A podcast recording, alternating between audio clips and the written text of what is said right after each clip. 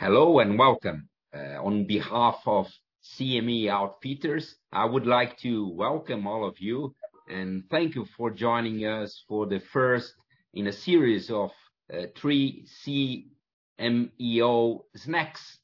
And the first one of these uh, snacks is titled Disease, Dengue Disease Update: What do U.S. clinicians need to know? Uh, this uh, CMO snack series is supported by an independent grant uh, from Takeda Pharmaceuticals in U.S. My name is Marco Aurelio Safadi. I'm an associate professor and currently the head of the Department of Pediatrics at Santa Casa de São Paulo School of Medical Sciences here in Brazil. And I have the pleasure to be joined today Uh, by a distinguished colleague, uh, Dr. Inês Esquilin uh, Rivera. Dr. Esquilin Rivera, could you please introduce yourself? Hi, how are you? My name is Inês Esquilin. I'm a professor at the Department of Pediatrics and the director of the Pediatric Infectious Diseases Division at the University of Puerto Rico School of Medicine in San Juan, Puerto Rico. Uh, it's a pleasure to be here with you, Dr. Safadi. Nice to have you here, Inês. Uh, well, to frame the discussion today, uh, let me review our learning objective. Our goal today is that after this CME snack, you will be able to identify the clinical manifestations of dengue disease, factoring in exposure risk. We know that in many parts of the U.S., uh, dengue is not common, so probably most of you have never treated a patient uh, with dengue or know someone who has ever treated a dengue patient. So the idea, we really want to start our program with an interview. And in this interview, we'll have a patient who has had dengue, so you will be able to see firsthand what the disease is like and the burden it places on patients. So let's follow the video.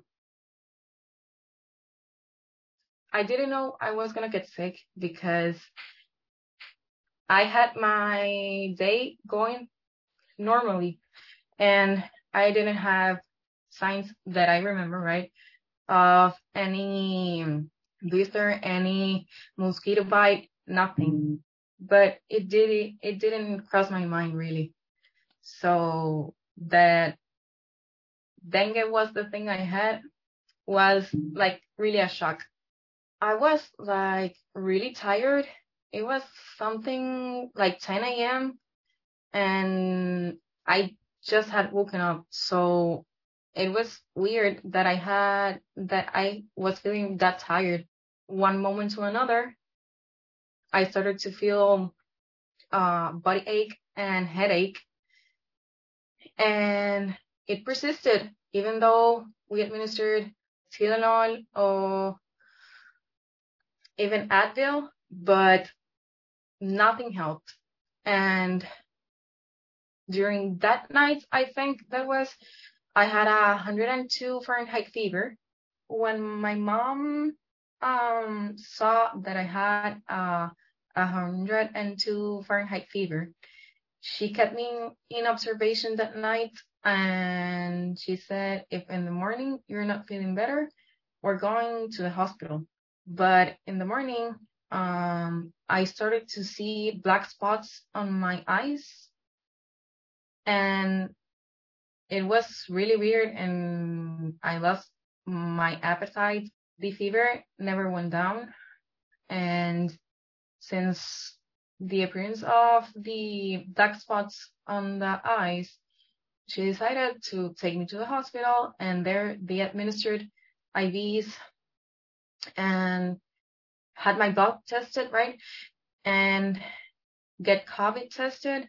They didn't they didn't do dengue because it didn't cross their minds because I had all the symptoms of COVID, and for them it was COVID. That test of COVID came negative. So they sent me home after giving me IVs and giving me something for the upset stomach. Even though they give, gave me those IVs and the medication for the stomach, um, I still had the fever, had the body ache, headache, everything. And that night I felt worse. And the shivering was horrible. As the fever, headache, and body ache persisted, um, my mom said that the best option was to get me to the hospital again, but um, there they did administer the test of dengue, where they found out that my platelets were at 5200. They kept they kept me in isolation um, for five days, and the abdominal pain was worse because I was super tired and I didn't have the strength. I felt better on the sixth day, but that was the first day I felt like energy. Very interesting, Inez. That was a, a really eye-opening experience in, uh, the patient provided to all of us. So let's keep her story in mind while we dive into our program today. So let me start, uh, uh, Inez, and let me talk about dengue prevalence. Uh, what can you tell us about dengue presence around the world? Yes, absolutely. Dengue causes the greatest human disease burden of any of the arboviruses, with an estimated 40,000 deaths and 100 million symptomatic infections per year across 125 countries. Almost half of the world's population, about 4 billion people, live in areas with risk of dengue.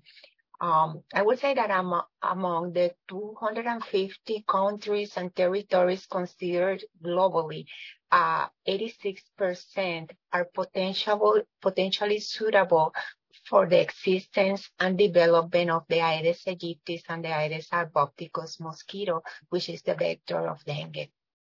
No, no doubts. Dengue is really a major public health concern in several places of the world particularly in my region in, in, in South America, in Latin America, and in, in general, and particularly in Brazil. Just to have an idea, Ines, uh, we usually have more than 1 million cases uh, per year associated with, in, on average, 1,000 deaths associated uh, with dengue and, and, and thousands of hospitalizations uh, with the disease. And what we are seeing that calls my attention is that we are observing an increasing trend in reporting uh, dengue in several places. Areas where we never reported dengue, we are seeing uh, increasing uh, incidence rates of dengue among travelers, et cetera. So I fully agree with you. These arboviral diseases of major public health concern around the world. So thank you so much for that summary. And uh, Ines, you mentioned that uh, mosquitoes transmitted the virus. Could you tell us more about this? How does it work, the transmission of dengue? Yeah, the, Aedes mosquitoes are the principal, vectors of the dengue around the world. There are two species, the Aedes aegypti and the Aedes albopictus. The major vector, vector is the Aedes aegypti.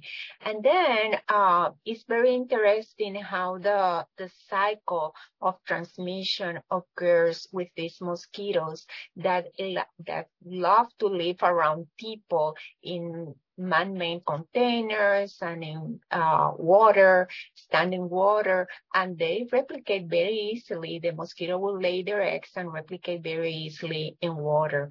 Um, sometimes uh, in in pots, um, plant spots around our garden, uh, we do have these mosquitoes uh, replicating. And then um, there is an intrinsic and an extrinsic uh, cycle for the transmission of this mosquito. And it starts with the uh, mosquito taking a blood meal on an infected person, a person that has dengue uh, gets bitten by the mosquito, and then the virus will start to replicate in the midgut of the mosquitoes and will go to the salivary gland of the mosquito. And then uh, this infected mosquito will go to bite a susceptible person, a person that hasn't been infected probably with that specific dengue uh, type in the past. And that person will go through an intrinsic incubation period that will last from five to seven days where the virus will start to replicate and then and then a second mosquito will bite that person that is having symptoms by now after the incubation period and that then uh, the cycle will start again and goes on and on. And that's why and uh, within a household when there is a person with dengue, mostly everyone in the house gets infected because the mosquito will go from one person to another. And this is very, very common uh, for us in the Caribbean. Uh, it's that common that in our emergency rooms and local health centers, if someone comes with fever, our top diagnosis would always be dengue. No, that's that's perfectly correct. And uh, regarding the species of Aedes uh, mosquito, uh, definitely the Aedes aegypti is the most competent one, and currently in our region, is is is this mosquito is is really prevalent around our region. So thank you so much for for that nice summary, Ines. And well, now that we talked a bit about the role of these uh, vectors, uh, these mosquitoes, and the spread of dengue. Uh, what can you tell us, Ines, about the dengue virus itself? The dengue virus is an arbovirus, actually a flavivirus. Um, it is a icosahedral, very small, single-stranded RNA virus composed of mainly three structural proteins and seven non-structural proteins. It's very interesting uh, because we always talk about dengue, but there are four different viruses. And what is even more interesting interesting is that once you get infected with, with one uh, serotype, you get immunity to that serotype, but you are susceptible to the other serotypes. And in places like Puerto Rico, where we have all the serotypes circulating, it's very common to have patients that just got dengue one, one or two years ago and will come with dengue three uh, this year. And it's also very important to mention that the second episode or the second infection of dengue is associated with more severe disease. So, so that's why it's so that, important to, yeah, even yeah, when no, you that, had dengue in the past, try to prevent a second infection or third infection. That, that that's the key point and and and, and very important, Ines. Uh, despite being uh, four closely related serotypes, it's very intriguing because if you are infected uh, with one of those uh, serotypes, it, it will induce long life immunity only against this specific serotype that infected you. And after few months, a period where you theoretically has cross protection, but after few months, you again uh, is susceptible for these remaining uh, three serotypes that you haven't been so far infected.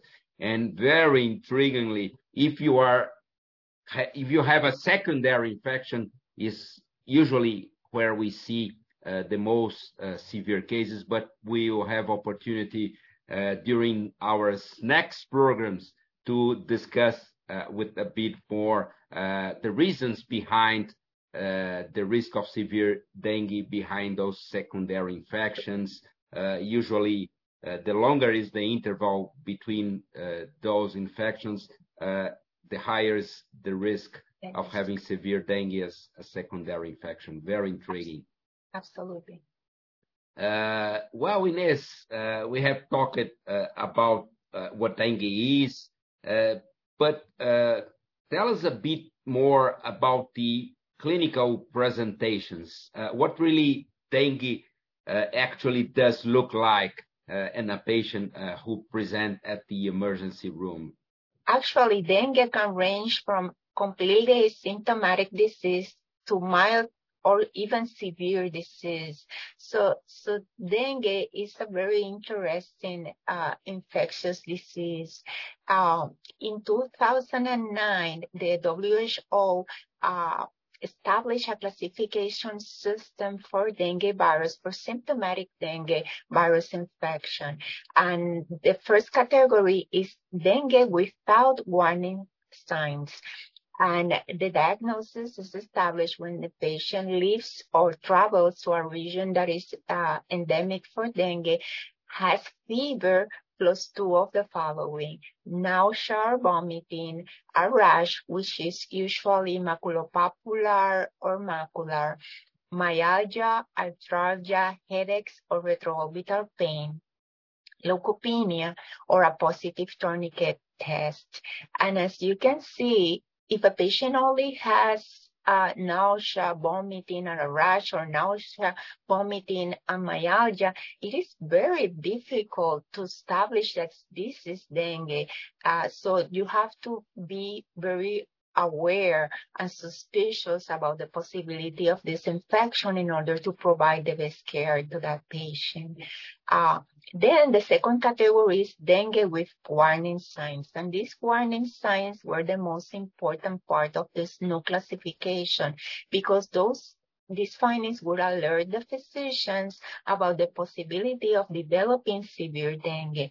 And if patients have any of these symptoms, which include abdominal pain or tenderness, persistent vomiting, uh, clinical fluid accumulation because patient has ascites, has a pleural effusion, uh, for example, mucosal bleeding, signs of mucosal bleeding, lethargy or restlessness, hepatomegaly, or an increase in the hematocrit that is concurrent with rapid decrease in the platelet count. These are the signs that uh, should alert the physicians and the care providers that this patient is gonna progress to severe dengue if that patient does not receive the appropriate care. So, so this is uh, the the first part of the classification.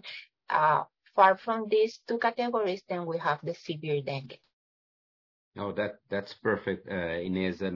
It's clear for me that this WHO new classification and the inclusion of the dengue classification without and with Uh, warning signs and the definition of severe dengue clearly helped us a lot uh, in terms of uh, accessing the patient and providing a timely treatment for this patient. It clearly, in my opinion, increased this classification increased the sensitivity. So mm-hmm. it allowed us to really identify earlier the patients who had severe presentation of dengue, and it make us uh, prone to really uh, uh, initiate what, in my opinion, makes the difference in terms of the prognosis of dengue, which is the early identification of shock and providing really hydration that clearly change the prognosis of this patient. Definitely this new uh, WHO classification helped a lot, both in terms of increasing sensitivity, but also uh, in terms of allowing us to really implement a more timely intervention to decrease uh, case fatality rates, et cetera. Very, very nice. Ines, we talked about this presentation and the patients that go. Could you please elaborate a bit beyond regarding these patients with severe symptoms? How do they behave? Yeah, severe dengue is, probably the worst complication of this disease, and it's the third category under the new classification. And this includes the patients that have severe plasma leakage, uh, leading them to shock.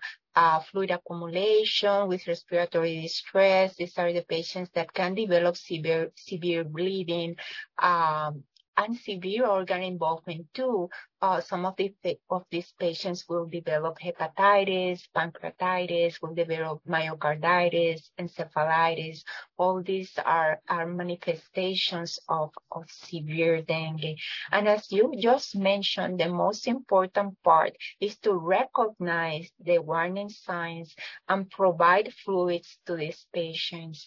Um, I always tell my residents that dengue patients died of shock, and it's this plasma leakage and the extravasation of the fluids what kills them. And you don't have to wait till they have low blood pressure because most of them are well compensated. And when you see hypotension, then they go to frank shock and eventually will die if you are not able to rescue them. So it's important to institute appropriate care as soon as you uh, recognize that there are warning signs. Yeah, but yeah.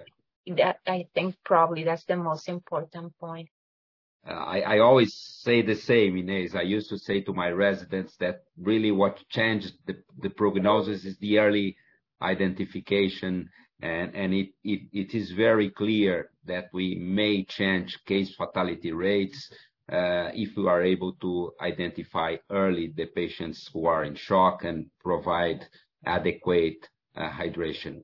Patients of dengue, usually they don't die due to bleeding, they die due to shock. So this is maybe one of the most important message that both of us uh, will address during this snack it is very important to recognize that they will die of shock.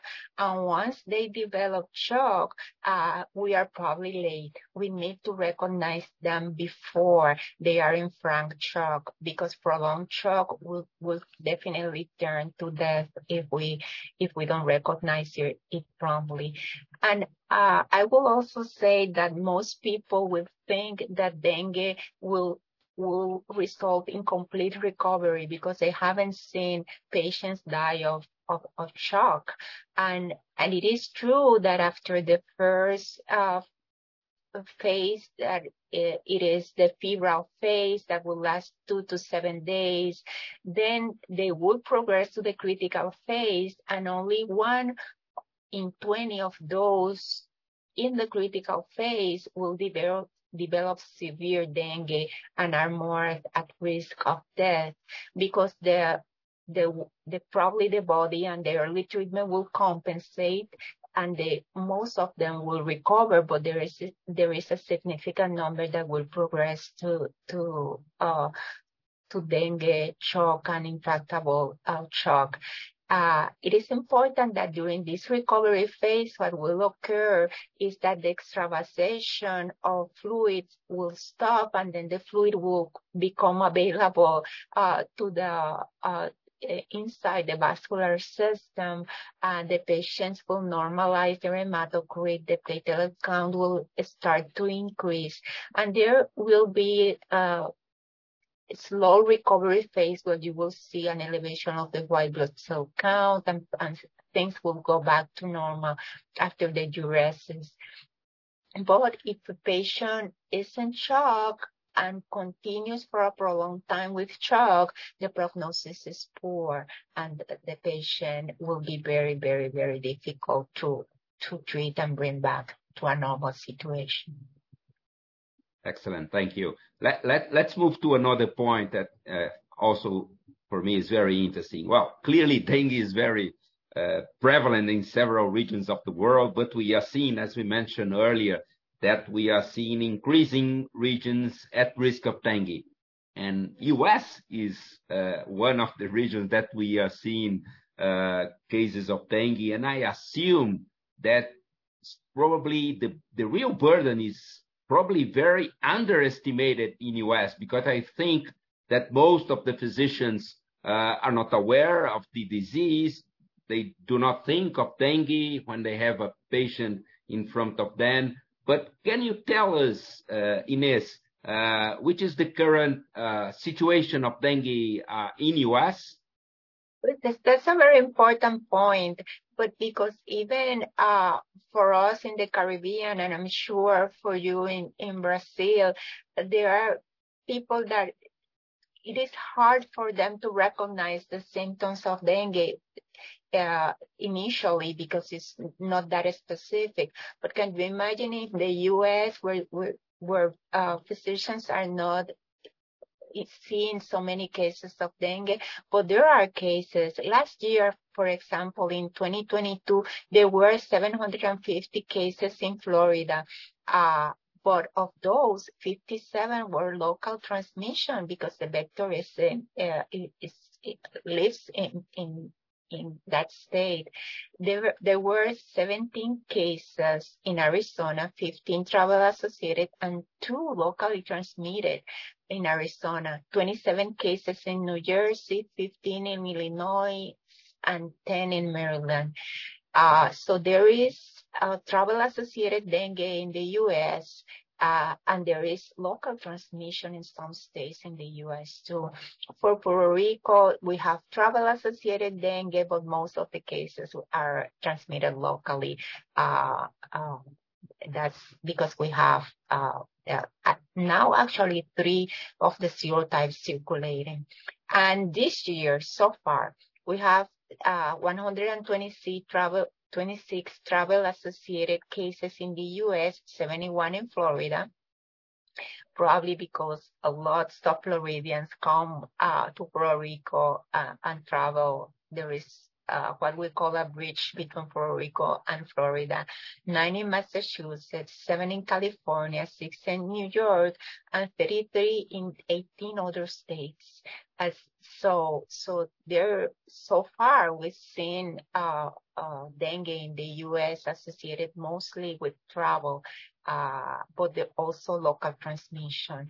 And so far in Puerto Rico, 256 uh, dengue cases reported, and these are the cases that are symptomatic. Mm-hmm. I will say that in children, so many cases of dengue uh, are not diagnosed because patients just present with a rash and a febrile illness, and if they don't get tested, we miss the diagnosis. And it's very common in infants uh, uh, to have febrile, viral febrile illnesses, and and not always people think of dengue. Yeah. Yeah. It's definitely probably very likely that we are Uh, underestimating the real burden, and it will be very easy to have some seroprevalence data uh, studies to really address uh, and recognize the real picture of dengue in determined regions of the U.S., like Southeastern and some territories, et cetera. Ines, tell me a little bit more about the age distribution of these cases. Where do you see most of the cases? Where do you see the highest case fatality rates and risk of hospitalizations? Uh, bring me an update of the situation in U.S. addressing very briefly these points. Yeah. Dengue is endemic in six U.S. territories and the freely associated states. but Puerto Rico has the largest population among the territories where dengue is endemic. The The highest case and hospitalization rates will occur in children between 10 and 19 years of age.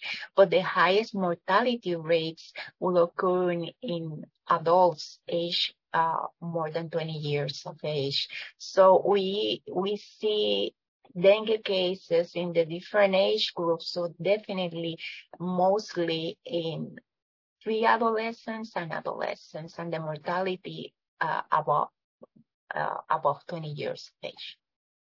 Okay. No, definitely. We are seeing different pictures in our region, but Uh, we are endemic for a long period. And uh, we currently, uh, the age group where we are seeing the highest case fatality rates and death recently in Brazil are the elderly group. We are seeing increasing hospitalization rates and mortality rates among the elderly in our population, which is obviously brings the need to discuss how to to to also protect these these age groups.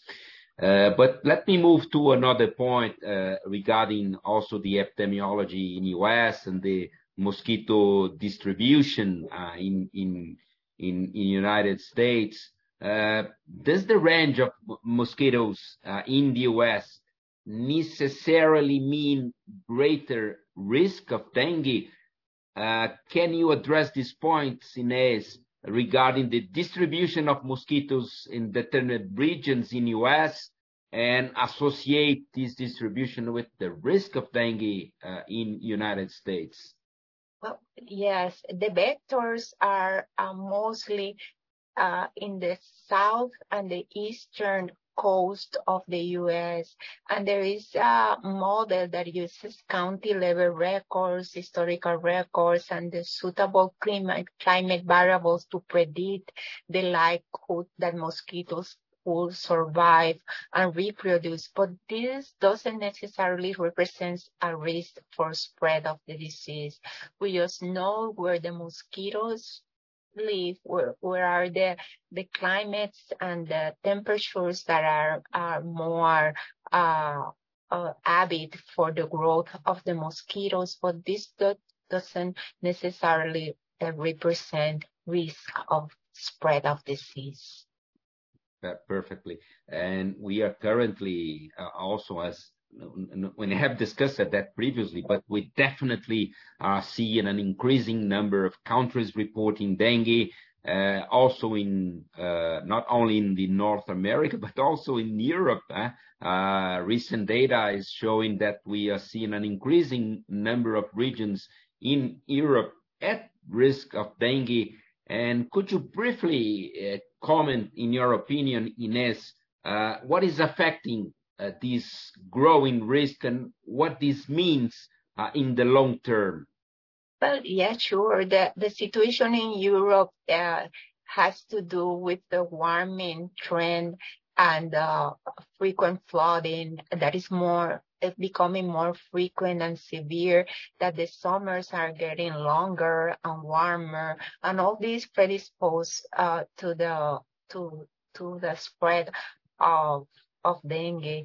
Uh, in 2013, the Aedes aegypti mosquito was established in eight European countries with uh, 114 regions being affected. And now this year, it is established in 13 countries and more than 300 regions. So, so I think that it has to do probably with climate changes and temperatures in Europe. Uh, and there was a very interesting paper in Nature Microbiology um, that uh, made some estimates of what can probably be happening in the future. And they estimated that uh, 2.5 billion more people will be at risk of dengue in 2080 versus 2015. and Most of the southeastern USA was predicted to be unsuitable for dengue in 2050. And This is driven by climate change, by urbanization, by population growth in endemic areas more than anything else. But I was surprised when I look at that data, uh, because for us that uh, we will need to be aware and work hardly on getting some public health measures uh, to stop the possible epidemics if the situation goes under control. Doesn't go under control. Yeah. No, excellent. Well, uh, I think we are coming to the end of our program. Thank you so much, uh, Dr. Uh, Esquilin uh, Rivera, for this wonderful conversation, for this wonderful program. I hope our audience has learned about a topic that probably they are not familiar with in the United States. So let's now go over our SMART goals.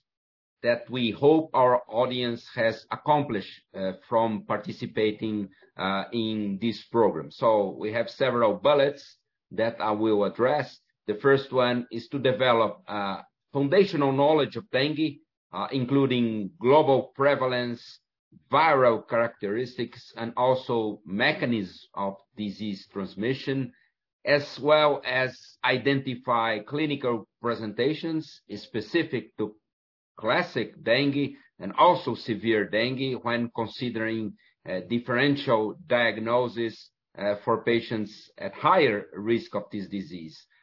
Characterize the prevalence and the risk of dengue disease specifically to the United States, uh, including projections of increased risk when discussing infectious disease topicals in your clinical practice. Uh, well, this CMEO snack is one uh, of a three-part series. Uh, we hope that you will take advantage of all of the short and focused activities in this three-part series.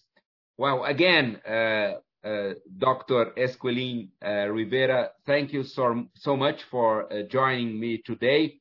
And thank you all uh, for uh, participating and providing the best care for our patients. Thank you so much. Thank you.